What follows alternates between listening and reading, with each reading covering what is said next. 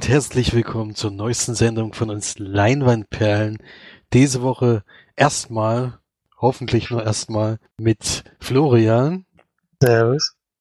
Und ich bin der Felix und die March haben wir noch nicht erreicht. Wir wissen noch nicht, ob es von der Arbeit überhaupt schon zurück ist oder ob sie vielleicht länger arbeiten muss. Wir müssen jetzt schon anfangen, weil Florian will gleich zur Sneak, deswegen komme ich auch gleich zu den Filmstarts vom 30.11. Und der neue Pixar-Film kommt ins Kino, Coco, lebendiger als das Leben. Animationsabenteuer um einen jungen Musikus in Mexiko vor dem Hintergrund des Tag der Toten. Ja, bin ich gespannt, ob der wieder so gut ist wie die anderen Pixar-Filme. Sieht, also der Trailer hat mich jetzt noch nicht so gerissen, aber mal, ich werde mir auf jeden Fall angucken. Ich weiß noch nicht, ob ich es Kino machen werde. Dann als nächstes Flatliners. Psychothriller über eine Gruppe von Medizinstudenten, die Nahtoderfahrungen machen, um herauszufinden, ob es ein Leben nach dem Tod gibt. Ein Film, den ich schon das nie gesehen habe und auch schon besprochen habe, da kann man gerne mal reinhören. Mir hat er leider überhaupt nicht gefallen. Äh, und damit bin ich leider auch nicht der Einzige, der der Meinung ist. Dann Madame, französisches Gesellschaft, französische Gesellschaftskomödie um Toni Collette, die als High Society Dame ihr Hausmädchen aus Versehen mit einem britischen Aristokraten verkuppelt. Der Mann aus dem Eis Survival-Drama mit Jürgen Vogel als Hauptdarsteller im ältesten ungelösten Mordfall der Menschheitsgeschichte, dem Töd von Ötzi vor mehr als 5000 Jahren.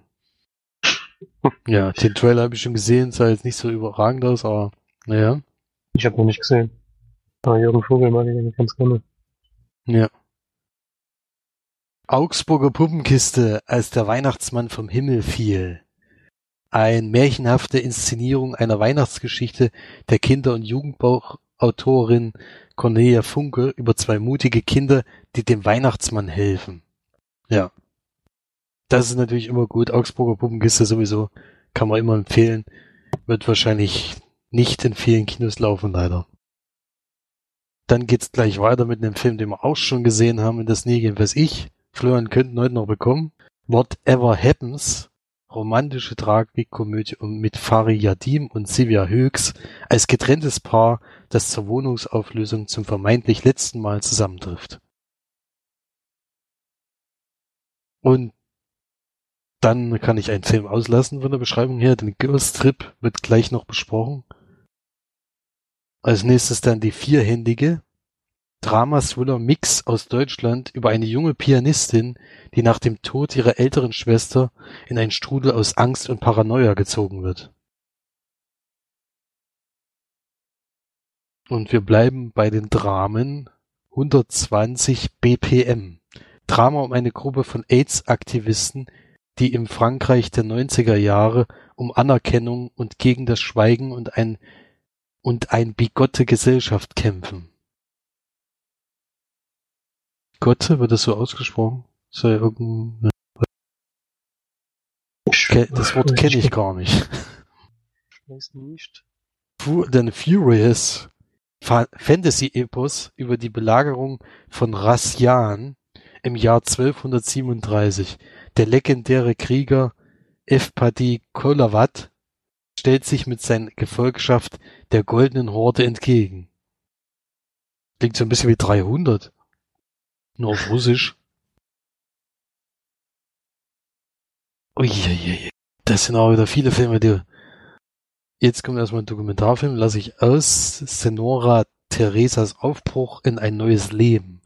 Charmanter Roadtrip aus Argentinien um die 54-jährige Haushaltshilfe Teresa, die ihren Job verliert und sich auf einen schicksalshaften Reise in die Wüste begibt. Brimstone ein brutaler Western-Thriller aus den Niederlanden, der in vier Kapiteln vom Leidensweg einer jungen Frau erzählt, die von einem sadistischen Pfarrer verfolgt wird. Hey, oh, da paar Sachen dabei, ja. Happiness. Racheswiller von Kultregisseur Sabu um einen Helm, der seinen Träger alte Erinnerungen ins Gedächtnis ruft, doch manche Erinnerungen sollte man lieber vergessen. Genauso anders wie ich. Drama nach einer wahren Begebenheit über die unwahrscheinliche Freundschaft eines Obdachlosen aus dem Südstaaten und eines reichen New Yorker Kunsthändlers.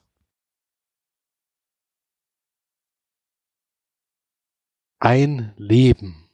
Kostümfilm nach der gleichnamigen Romanvorlage von Guy de Maupassant. Ich gehe jetzt mal davon aus, dass es vielleicht so ausgesprochen wird. Und die lebenslustige Chi, die in der Ehe mit dem untreuen Julian zu ersticken droht. Harte Themen hier. Viele Dramen, die anlaufen, aber auch einige interessante Sachen. Das dann zu den Kinostarts vom 30, die vom 30.11., jetzt sage ich schon 10. Und ich gebe weiter an Florian zu den Filmcharts. Platz 5, ein Film, der wird nochmal besprochen wird, Tor, Tag der Entscheidung. Platz 4 immer noch Bad Moms 2. Auf Platz 3 auch geblieben, der Mortemorian Express. Die neue Nummer 2, neuen Streik, aber ich glaube eine ziemliche Enttäuschung. Justice League hat gerade mal 215.000 Leute. Kinogelobs, glaube ich, für den Film sehr, sehr wenig. Ich denke mal, dass der extrem teuer war. Und die 1 ist weiterhin Papiergrede 3. Jetzt schon wieder mit über 5 Millionen. Mal sehen, was wirklich der letzte Teil ist. Kann ich das Angeblich ja. ja. Ich hoffe, sie halten sich dran, dass das Thema endlich erledigt ist. Ja. Ah, Justice League, hast du da Bock drauf? Ich finde, der Trailer sieht echt nicht so bombe aus. Also Justice League werde ich mir angucken, allerdings nicht im Kino, so wie es aussieht, werde ich mir zu Hause mal reinziehen. Also ähnlich wie damals Batman vs. Superman. Also er wird ja also als klar besser als Batman vs. Superman besprochen. Also die Besprechung, die ich bis jetzt gehört habe. Und ja, ich weiß nicht, im Kino gucke ich mir den nicht an. Gibt's ja meistens nur in 3D. Dann sowieso nicht. Aber ansonsten gucken wir mal weiter. Wir haben eine Sneak gesehen. Zwar beide. Und ja, ich möchte noch gar nicht davon anfangen, den Florian den Film zusammenfassen. ähm, Ganz versuchen. Versuchen wir den Film zusammenzufassen. Am Montag kam Girls Trip, ein Film, der jetzt auch am Donnerstag dann anlaufen wird. Regie hat geführt Malcolm D. Lee. Ich muss mal schnell gucken. Was der schon so gemacht hat. Ähm, anscheinend auch viele solche seltsamen Komödien. Beispielsweise Scary Movie 5. Ähm, es spielen mit auf jeden Fall ein paar bekannte Darstellerinnen. Jada Pinkett Smith, Regina Hall, Queen Latifah und vierte Dame im Bunde kannte ich nicht. Tiffany Haddish heißt die. Und es geht darum, dass vier Damen, die früher eine super Clique waren und sich super verstanden haben, sich halt jetzt durchs Leben so ein bisschen auseinandergelebt haben sozusagen. sind jetzt irgendwie in den 40ern, würde ich sagen. Mal ein bisschen anderen Lebensweg eingeschlagen. Die eine ist äh, so ein bisschen die Ausgeflippte.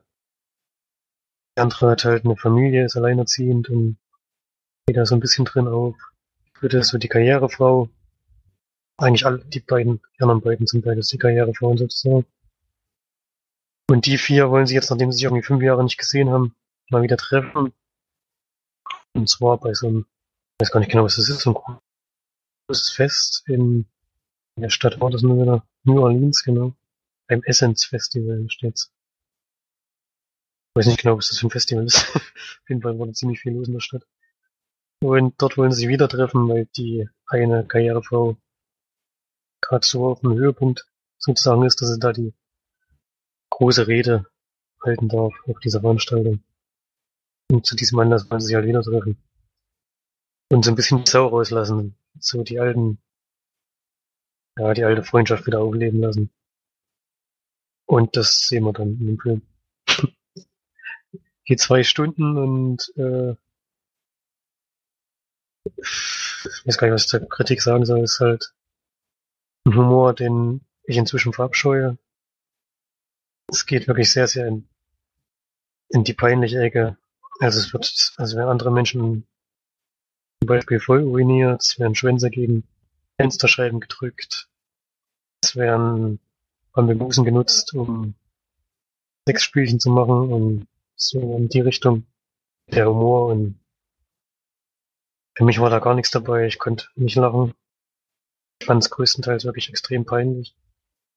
Und ja, ich würde den Film nicht weiterempfehlen. Traurigerweise wurde das nicht sehr viel gelacht. Das, das äh, kann ich nicht nachvollziehen, warum das so war. Wurde auch relativ gut bewertet. Ist, äh, ist für mich nicht nachvollziehbar, aber gut. Wegen gefällt's und wahrscheinlich kriegt er auch sein Publikum. Aber für mich war das wieder gar nichts. Und deswegen gibt's auch bloß zwei von zehn Leinwandperlen, gebe ich, weil das Ambiente, in dem sie sich da bewegen, ziemlich cool ist. Der großen Mercedes-Benz Arena sind sie zum Beispiel. Die sieht schon ziemlich cool aus. Da wird auch ein bisschen Musik gemacht und so. Das war noch das Gute am Film, aber Geschichte ist, ist ja auch schon so alles gelutscht, dass ich nicht gedacht hätte, dass es losging. Jetzt sind sie aber mal richtig innovativ hier. Das ich ja schon lange nicht gesehen.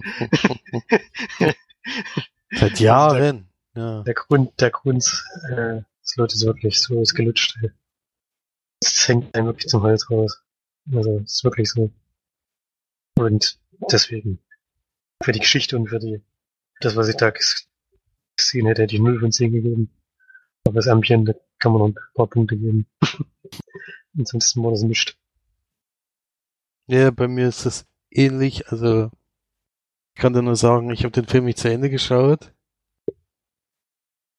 Äh, warum, hat Florian, glaube ich, jetzt schon perfekt gesagt. Ich meine, es gibt eine Szene, die kann man ja mal zitieren. Die wird auch im Trailer komplett gezeigt, deswegen kann man die jetzt problemlos mal nennen. Gibt halt eine, ja, eine Überquerung von einem Haus, also von Haus zu Haus, wo eine Dame zu der anderen Dame sagt, ich müsste mal aufs Klo und sie sagt, geh mal darüber, da ist die Schlange kürzer und es gibt halt so eine Art, ja, wie nennt man das, so eine Bahn, der man sich Ja, dranhängt so und rüberfahren Seilbahn kann. und So eine so. Seilbahn. Und sie bleibt dann in der Mitte hängen. Was für ein Zufall. Unten drunter ist natürlich eine Menschenmenge.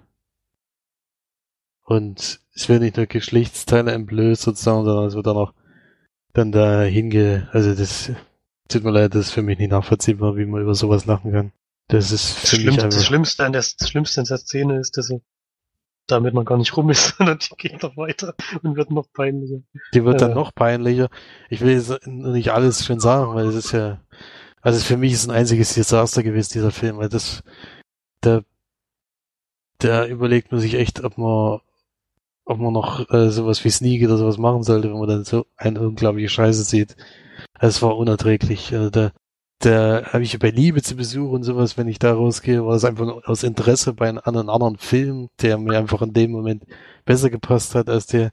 Aber bei dem Film, muss ich ganz ehrlich sagen, gehe ich raus und fahre nach Hause, weil ich einfach nur frustriert bin, dass ich so, ein, so einen Müll gucken muss. Also das ist für mich nicht, nicht nachvollziehbar, dass irgendjemand sowas bezahlt und irgendjemand sowas freilich guckt, aber man merkt ja, es findet ja trotzdem sein Publikum. Ich, also ich kann da in keiner Szene lachen.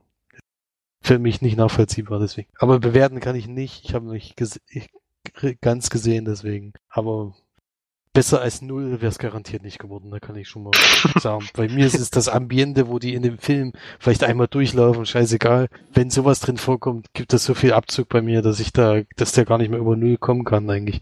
Na, das ist ja, geht eher schon im Minusbereich, wenn es den geben würde. Deswegen schließen wir diesen Film hier ab. Ich, ich weiß nicht, ich kann den auch überhaupt niemandem empfehlen. Es ist, äh, ich würde mich schämen, wenn ich den jemandem empfehlen würde und der geht dann da rein und guckt diesen Mist. Das ist schon, ist schon traurig. Ja. Deswegen gehen wir gleich weiter. Ich hatte nämlich am Donnerstag dann in der Filmwelt in Schweinfurt das Glück, dass derselbe Film auch kam. Und äh, habe mich dann entschieden rauszugehen und es kam zum Glück kurze Zeit später noch ein Film, sonst wäre nämlich der Tag komplett gelaufen gewesen, da hätte ich leider gar keinen Film mehr gucken können. Kam dann noch einer und den kannte ich zum Glück noch nicht, es war nämlich Tor Tag der Entscheidung. Und das ist ein Superheldenfilm von Taika Waititi, ein Regisseur, den wir sehr gerne sehen, also dem seine Filme haben wir immer sehr gerne gesehen in letzter Zeit. Und jetzt hat er seinen ersten großen Blockbuster. Äh, Finde ich ein bisschen schade, dass Tor ist, weil Tor fand ich noch nie so mega spannend. Äh, die Einzelfilme fand ich eher immer so Durchschnittsfilme, die Charaktere auch, weil es sind ja dann immer wieder dieselben, die auftreten. Ja, aber es ist ja diesmal ein bisschen anders gemacht, dass man merkt, äh, Marvel will so eher in die lustige Schiene jetzt springen. Also immer weiter. Ich meine, es war ja schon immer ein bisschen lustig, aber jetzt wollen sie schon so, so eher Komödien machen, habe ich das Gefühl. Oder vielleicht machen sie es nur bei dem einen Film. Aber erstmal, worum geht's? Sind Thor ist im Endeffekt gefangen genommen worden an irgend, auf irgendeinem Planeten, wo ich nicht so ganz weiß, welcher das ist. Wird von von einem Riesenwesen da angegriffen. Oder erstmal mit, mit ihm darüber gesprochen, dass ja Ragnarok ansteht. Ursprünglich hieß ja der Film auch Thor Ragnarok und ich glaube, der heißt im Original noch so. Denn Ragnarok ist der Tag, an dem Asgard zerstört wird von einem Riesenwesen und vor diesen, dieses Riesenwesen sitzt, sitzt gerade vor ihm. Ja. Der erzählt ihm das und dann versucht er halt wieder zurück, nee, reist er wieder zurück, weil er das natürlich verhindern will. Also kämpft erstmal gegen das Vieh und reist dann zurück. Und dort merkt er aber dann, dass, dass Asgard irgendwie nicht mehr so ganz ist wie vorher. Ist irgendwie alles komisch und es wird dann nach ziemlich kurzer Zeit erkennt er, dass sein Bruder die Gestalt von, von seinem Vater angenommen hat und den Vater sozusagen auf die Erde verbannt hat, damit er eben dort herrschen kann und das versucht dann zu verhindern. Und dann kommt das große Böse oder der große Bösewicht im Film, in dem Fall ist das dann Kate Blanchett, die die Schwester ist, die sie natürlich alle nicht kannten. Und böse Kriegsgöttin oder Göttin des Todes wird sie meistens genannt. Und die greift es dann an und will dann eben über Asgard herrschen und eben ja mit ihrer Krieg Kriegsmaschinerie will sie dann noch viel weitere Universen einnehmen als, als das kleine Asgard, was es da gibt. Ja, wie man vielleicht schon hören kann, also es klingt jetzt so, als würde ich den Film total schlecht finden. Ist zum Glück nicht ganz so. Ich hatte es mir schlimmer vorgestellt.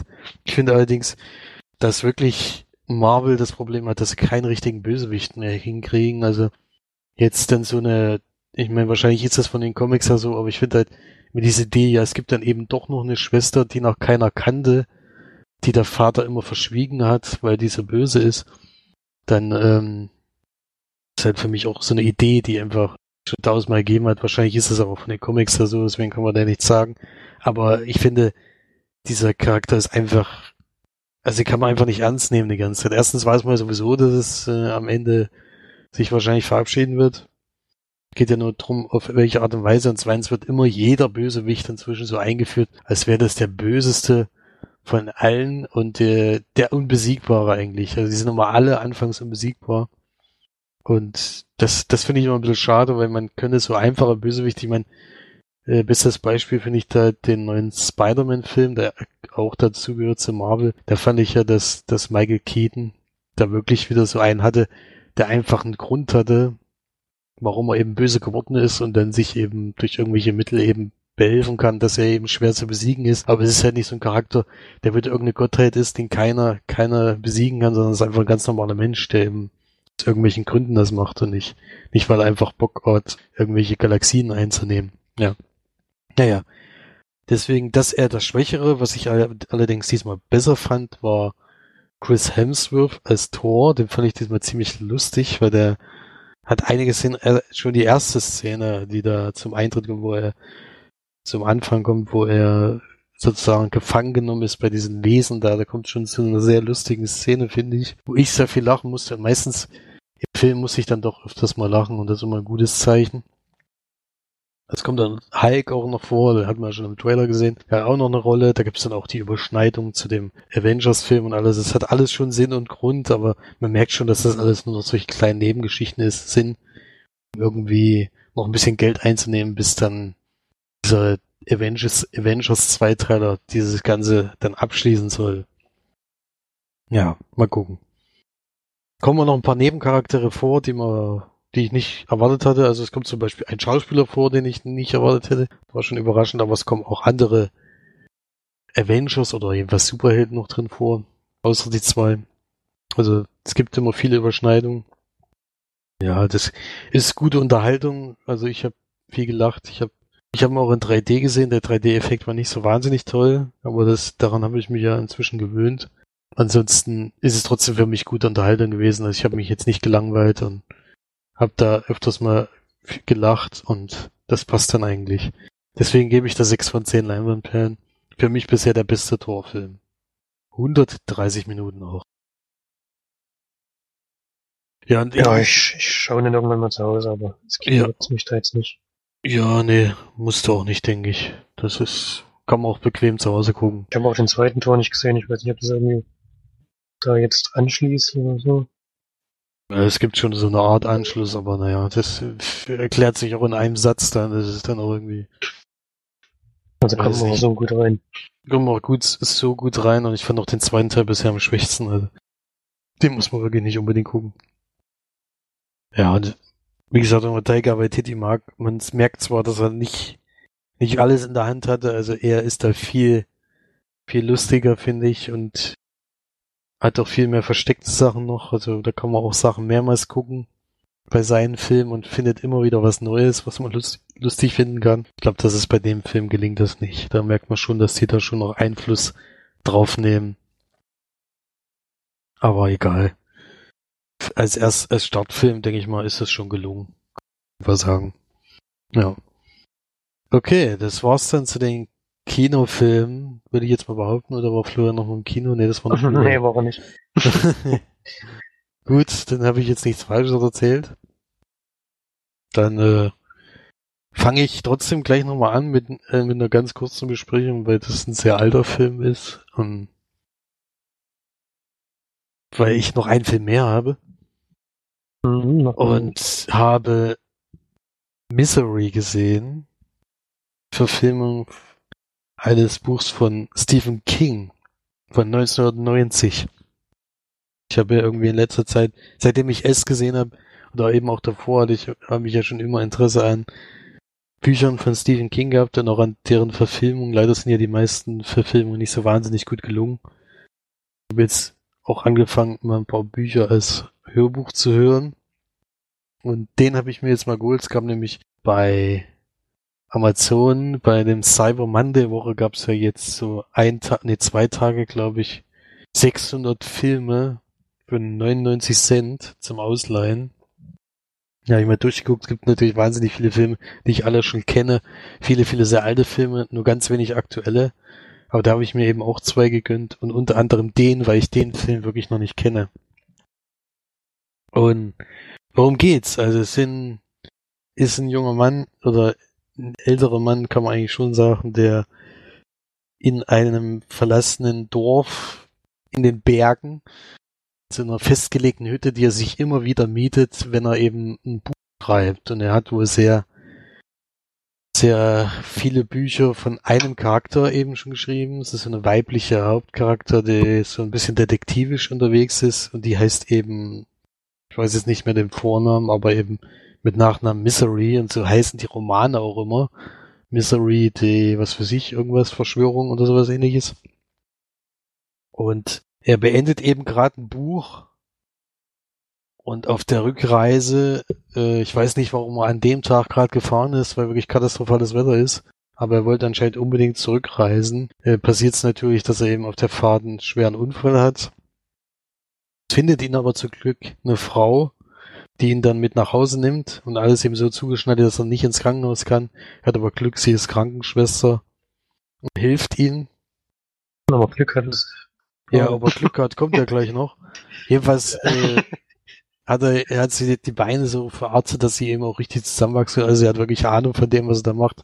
Das ist schon erstmal Glück am Anfang, bis sich dann aber nach kürzerer Zeit herausstellt, also sie ist manchmal ein bisschen komisch, ein bisschen aggressiv und sie tut auch immer so, als würde das Telefon nicht gehen. Was ich, sie ist eben auch der größte Fan, sagt sie gleich am Anfang. Da wird man natürlich ein bisschen, ja, am Anfang klingt das natürlich immer toll, aber man merkt dann ziemlich schnell, dass sie schon ein bisschen, bisschen zu großer Fan ist, muss man so sagen. Und ja, es kommt dann eben dazu, dass er ihr erlaubt, dieses Buch zu lesen, dieses Skript, was er geschrieben hat. Und was er eben jetzt machen wollte, weil es eben schon so viele Romane gab. Er lässt sie eben am Ende des Buches sterben. Und deswegen rastet die Person dann völlig aus. Und dann wird es so ein Psychospiel zwischen den beiden, um dieses Haus irgendwie zu verlassen mit zwei gebrochenen Beinen und ja, gebrochenen Arm und all sowas. Sie hat ihn da schon sehr in der Hand und ja, das birgt natürlich einige Gefahren. Ja. Ich schätze mal, du äh, hast den Film gesehen und auch das Buch gelesen oder nur eins von beiden? Beides. Beides. Ist aber schon lange her. Mit James Kahn, der war. Und Casey Bates erwähnt. Casey Bates, genau, Casey Bates spielt die böse Dame, die macht das auch sehr, sehr gut, finde ich. Und die hat einen Oscar gewonnen dafür. Die hat einen Oscar dafür gewonnen? Naja, beste Hauptdarstellerin. Okay, na gut, damit hatte ich jetzt nicht gerechnet. beste Hauptdarstellerin, tatsächlich. Auch Golden Globe. Eieiei. Ja, die hat schon überzeugt in der Rolle, das stimmt.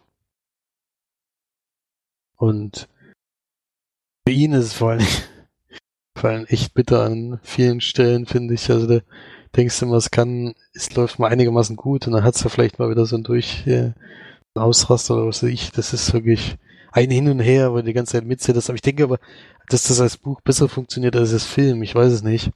Ich fand dann doch ein bisschen zu lang. Geht, glaube ich, gar nicht so wahnsinnig lang, aber ich habe dann mit der Zeit gemerkt, ja, jetzt 103 Minuten, ja. Jetzt ein bisschen die Luft raus, wird zwar dann noch mal, zieht dann zwar noch mal an, aber zwischendurch war schon, war es ein bisschen viel, fand ich. Aber ansonsten kann man den auf jeden Fall gucken, auch jetzt noch. Auf jeden Fall nicht schlecht gealtert oder sowas, dadurch, dass er die meiste Zeit eigentlich in dem einen Raum spielt, ähm, kann man den auf jeden Fall problemlos jetzt noch gucken und schauspielerisch hat man ja gemerkt, läuft das ganz gut. Hat ja nicht umsonst den Oscar da gewonnen und kann man auf jeden Fall mal machen und ich würde da auch sechs von zehn Leinwandperlen geben. Ja, und dann hat Florian einen aktuellen oder älteren Film gesehen. Oh, ist ein bisschen, ein bisschen mittendrin. Von 2014. Weil du ja vorhin gesagt hast, äh, Regisseur kann man jetzt nicht das machen, was er will, weil er ein bisschen im Studio fremd gesteuert hat. Ich glaube, es gibt so drei oder vier Regisseure, die sich das erlauben können, das nicht zu tun. Einer davon ist für mich Wes Anderson. Ich habe dann Wes Anderson Film gesehen. Nämlich Korn Budapest Hotel. Und die Story zusammenfassen ist gar nicht so einfach. ähm, wir werden so ein bisschen da in dieses Hotel reingeschmissen mit Jude Law. Er ist dort ein Gast und trifft auf den Hotel-Eigentümer. Und der Hoteleigentümer erzählt ihm dann die Geschichte, wie, er, wie es dazu gekommen ist, dass er das Hotel übernehmen konnte. Und dann werden wir halt in diese zweite Zeitebene reingeschmissen.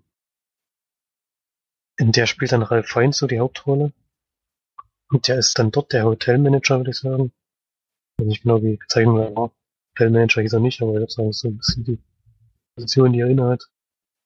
Und da entspinnt sich dann eine Geschichte. Ein kleiner junger Mann kommt dazu, der Lobbyboy, der halt da in der Lobby rumstehen soll und so ein bisschen die Wünsche der, äh, der Gäste erraten soll oder erkennen soll und zwischen den beiden entsteht dann eine Freundschaft und es gibt eine Geschichte, die auch ein bisschen von dem Hotel weggeht und ein bisschen weiter in die, in die ganze in die Welt hinaus. Nämlich so, dass, dass das Hotel in einer fiktiven Gegend, also in sogar einem fiktiven Staat ist, nämlich Zubrovka heißt das. Und zwar zu einer Zeit, in der gerade der ist gerade kurz vor einem Kriegsausbruch und das merkt man dann in der Geschichte. Ja, zur Story will ich gar nicht noch viel mehr verraten. Ich kannte die nämlich noch nicht. Und ich wusste zwar, dass das so in mehreren Zeitebenen spielt. Auch, dass so eine Geschichte erzählt wird, aber wie genau das jetzt gelöst wurde, wusste ich nicht. Ähm, mir hat ja Moonrise Kingdom schon ziemlich gut gefallen. Budapest Hotel war noch viel mehr. ich finde, es ist wirklich ein sehr, sehr gelungener Film. Was mir sehr gut gefallen hat, war, wie die Zeitebenen so ein bisschen voneinander abgehoben wurden. Alleine natürlich durch die, ähm, durch die Kleidung und durch die, ja, so Verhaltensweisen der Menschen, aber es ist auch so, dass es zum Beispiel auch anderes Bildformat ist. ist vielleicht sogar 4 zu 3, ich bin mir nicht ganz sicher, auf jeden Fall ist es viel schmaler und ganz anders als jetzt in der Rahmengeschichte.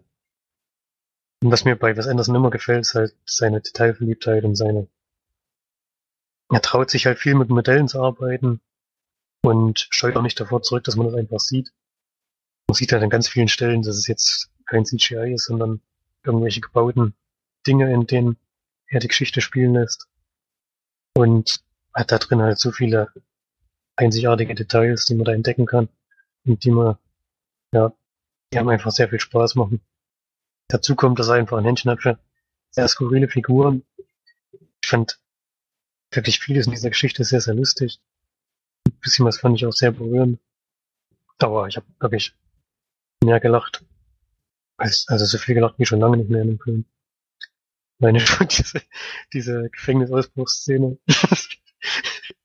ah, nee. Ist einfach so, äh, so skurril gemacht. Habe ich schon lange nicht mehr gesehen. Ja, ich bin doch ziemlich begeistert von dem Film, viel mehr als ich vorher gedacht hätte. Ich hab noch gar nicht einen Cast, muss ich erzählen, denn spielen unglaublich viele Schauspieler mit, die man kennt. Auch bis in die ganz kleinsten Nebenrollen. Weil Feins, wie gesagt, Adrian Brody spielt so ein bisschen Bösewicht. William Defoe hat so eine überragende Rolle. so, so habe ich den auch noch nicht gesehen. Jeff Goldblum, Harvey Keitel, Law, Tom Wilkinson, Bill Murray, Edward Norton. Die junge Dame kann ich nicht aussprechen. Sayore Wonen, Jason Schwartzman, Tilda Swinton, Owen Wilson. Also, unglaublich, was für Schauspieler der immer kriegt für seine Filme.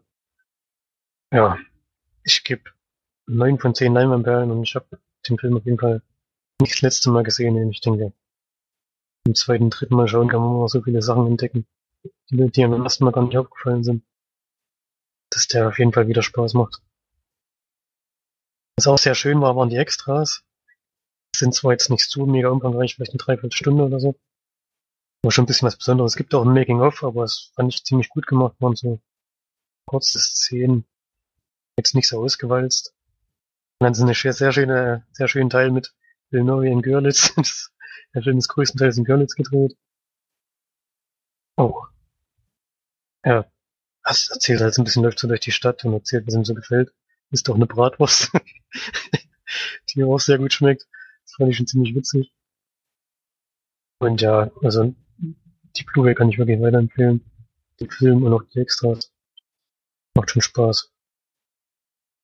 Hat jetzt schon eine Wertung gegeben? Du hast mich schon mal schon gesehen, oder? Nee, hab ich noch nicht. So, na gut, dir gefallen ja. Das ist ein Film meistens nicht. nee, bisher nicht, deswegen. ah, den werde ich, ja schon, den werde ich ja schon empfehlen, allerdings schon wegen William Dafoe. Das, das spielt so einen durchgeklatschten Typen. Nee. oh, nee. Das habe ich schön gefeiert. Das würde, also Interesse hätte ich da schon dran, aber bis jetzt habe ich mich noch nicht rangetraut. Bis jetzt mochte ich ja seine Filme wirklich noch nicht so wahnsinnig besonders. Ja, ich kenne noch gar nicht so viele fantastische Nutzen von Mr. Fox, ich gesehen, nie das Kingdom. Roy Tenenbaums habe ich gesehen. Aber da fehlt schon noch die Hälfte fast. In dem, was er gemacht hat. Das ist schon heftig, was der für Schauspieler rankriegt. Also Gerade Bill Murray spielt vielleicht fünf Minuten oder so, wenn überhaupt. Und das gilt für ganz, ganz viele. Owen Wilson genauso. Der kommt zum Schluss ganz kurz mal. Das ist schon heftig. Der muss wahrscheinlich bloß anrufen, dass er uns irgendwie Ich glaube es langsam auch, ja. Das ist wie bei Quentin wahrscheinlich. Das sind alles solche, ja, ist solche Leute, die, da wollen sie einfach mitspielen. Das ist egal, was da ist, die wollen einfach mitspielen. Stimmt, ja. Ja, und halt wirklich ein großer Teil in Deutschland gedreht. Schon naja, dann kommen wir mal zu meinem letzten Film. Der wurde auf jeden Fall nicht zu großen Teilen in Deutschland gedreht. Ähm, äh, und zwar habe ich eine aktuelle Blu-ray-Neuerscheinung bekommen. Und zwar nennt sich der Begabt Gleichung eines Lebens. Ein Film von Mark Webb, der ja schon ein paar gute Filme gemacht hat. Ich meine, bis jetzt eigentlich nur gute, die ich bisher gesehen habe mit Amazing Spider-Man und 500 Days of Summer und der gute zweite Teil von Amazing Spider-Man war jetzt nicht mehr so überragend, aber ansonsten leider nur Serien und jetzt hat er den Film endlich mal wieder machen dürfen. Anscheinend. Und worum geht's? Es geht um eine siebenjährige Mary, die bei ihrem Onkel lebt. Der, die Mutter hat sich leider äh, hat leider Selbstmord begangen. Hatte vorher oder hatte war eigentlich zu Besuch bei ihm. Er ist aber dann unterwegs gewesen und sie hat sich dann da leider umgebracht und hat die, das Kind eben bei ihm gelassen. Er hat's behalten, er hat's aufgezogen, der Vater hat sich zurückgezogen, hat sich nie gemeldet und mit der mit ihrer Mutter, also mit der von den beiden natürlich die Mutter dann, der hat sich halt verkracht, wo sie eben gesagt hat, dass sie schwanger ist. Denn die junge Dame ist ein Mathe-Genie gewesen und die sollte eine der schwierigsten und größten Aufgaben lösen, weil sie eben so gut war. Und dadurch, dass sie schwanger geworden ist, hat ihre Mutter sozusagen ebenso sehr enttäuscht, dass sie sich abgewendet hat von ihr. Ja. Und der Frank, wie, sie, wie der heißt, zieht die eben dann groß. Also man sieht es eben dann sieben Jahre später. Es geht eben darum, dass sie erstmal in die Schule gehen soll, jetzt zum ersten Mal. Sie möchte da eigentlich nicht hin, sie hat Angst davor. Denn man merkt schon, sie hat die Begabung von ihrer Mutter bekommen. Sie ist wahnsinnig gut in Mathematik und auch in allen Sachen. Geht dann den ersten Tag in die Schule und äh, löst da schon Sachen, die wahrscheinlich jemand in der zwölften Klasse gerade löst, also mit irgendwelchen Ableitungen und Integralen und was weiß ich alles, das kann die alles schon. Das wird dann ziemlich schnell klar und irgendwie bekommt es dann die Großmutter mit und denkt dann anscheinend, äh, wenn ich die wieder unter meine Fittiche nehme, vielleicht klappt es dann besser als bei der Tochter. Die hat sich ja nicht unbegründet eben umgebracht. Vielleicht klappt es dann eben besser. Und wenn sie sie aufzieht, dass sie dann vielleicht das leisten kann, was ihre Tochter eben nicht geschafft hat.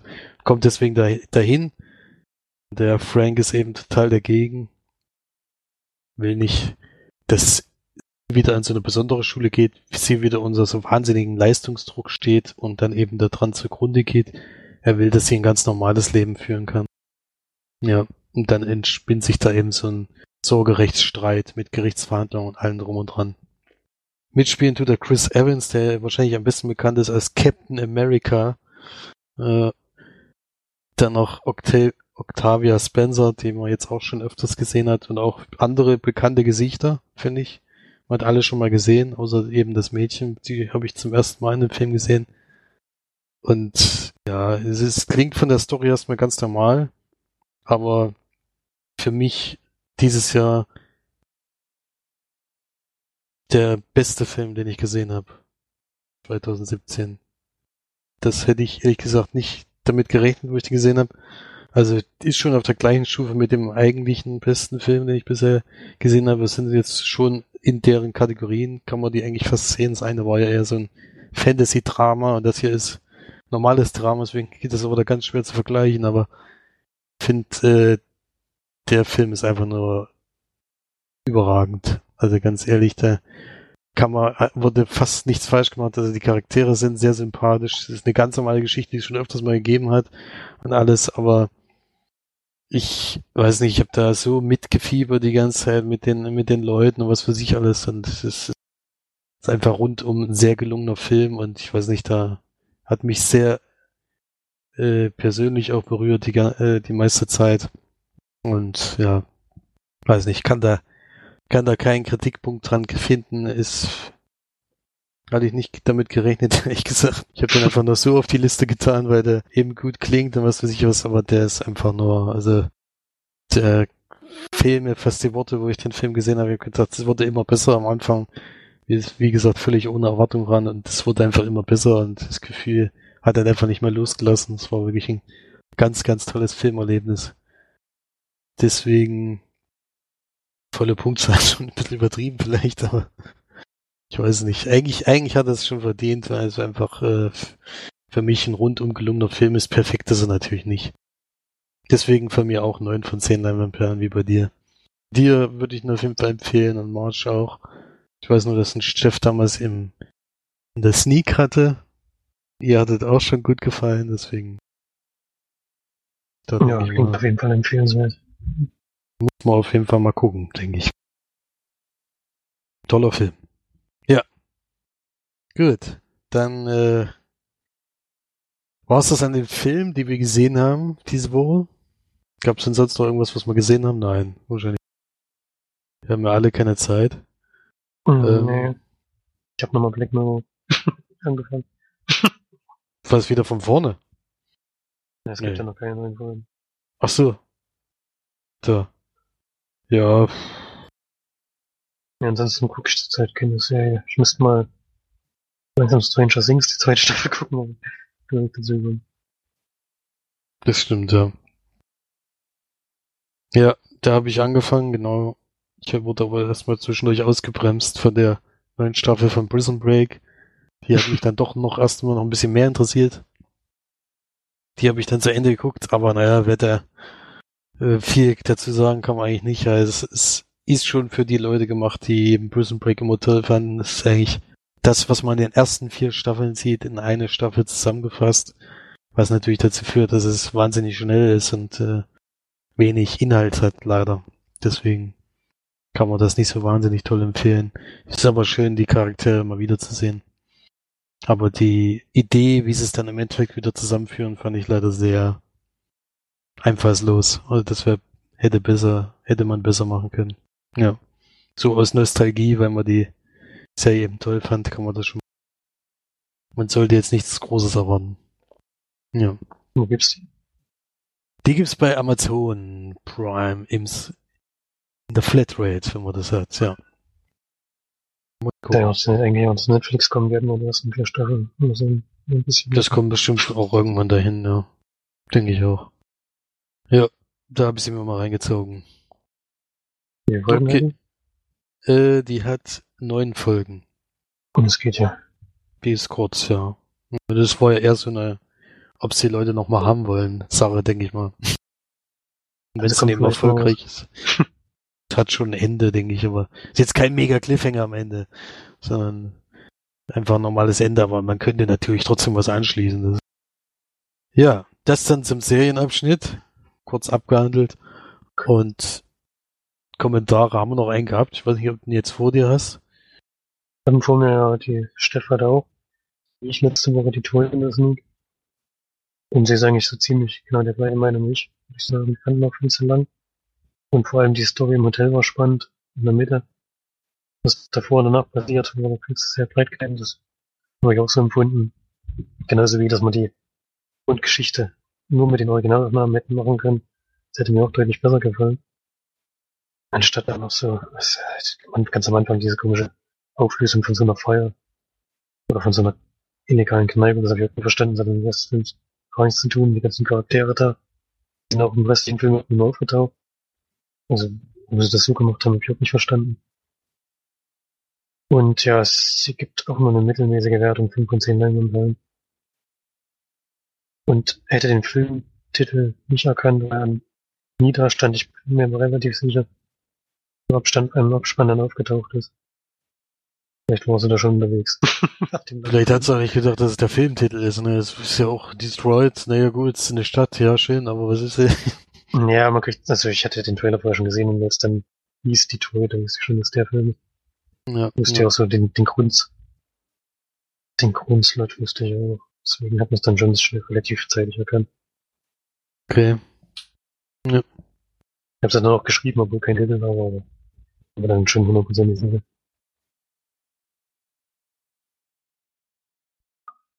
Gut.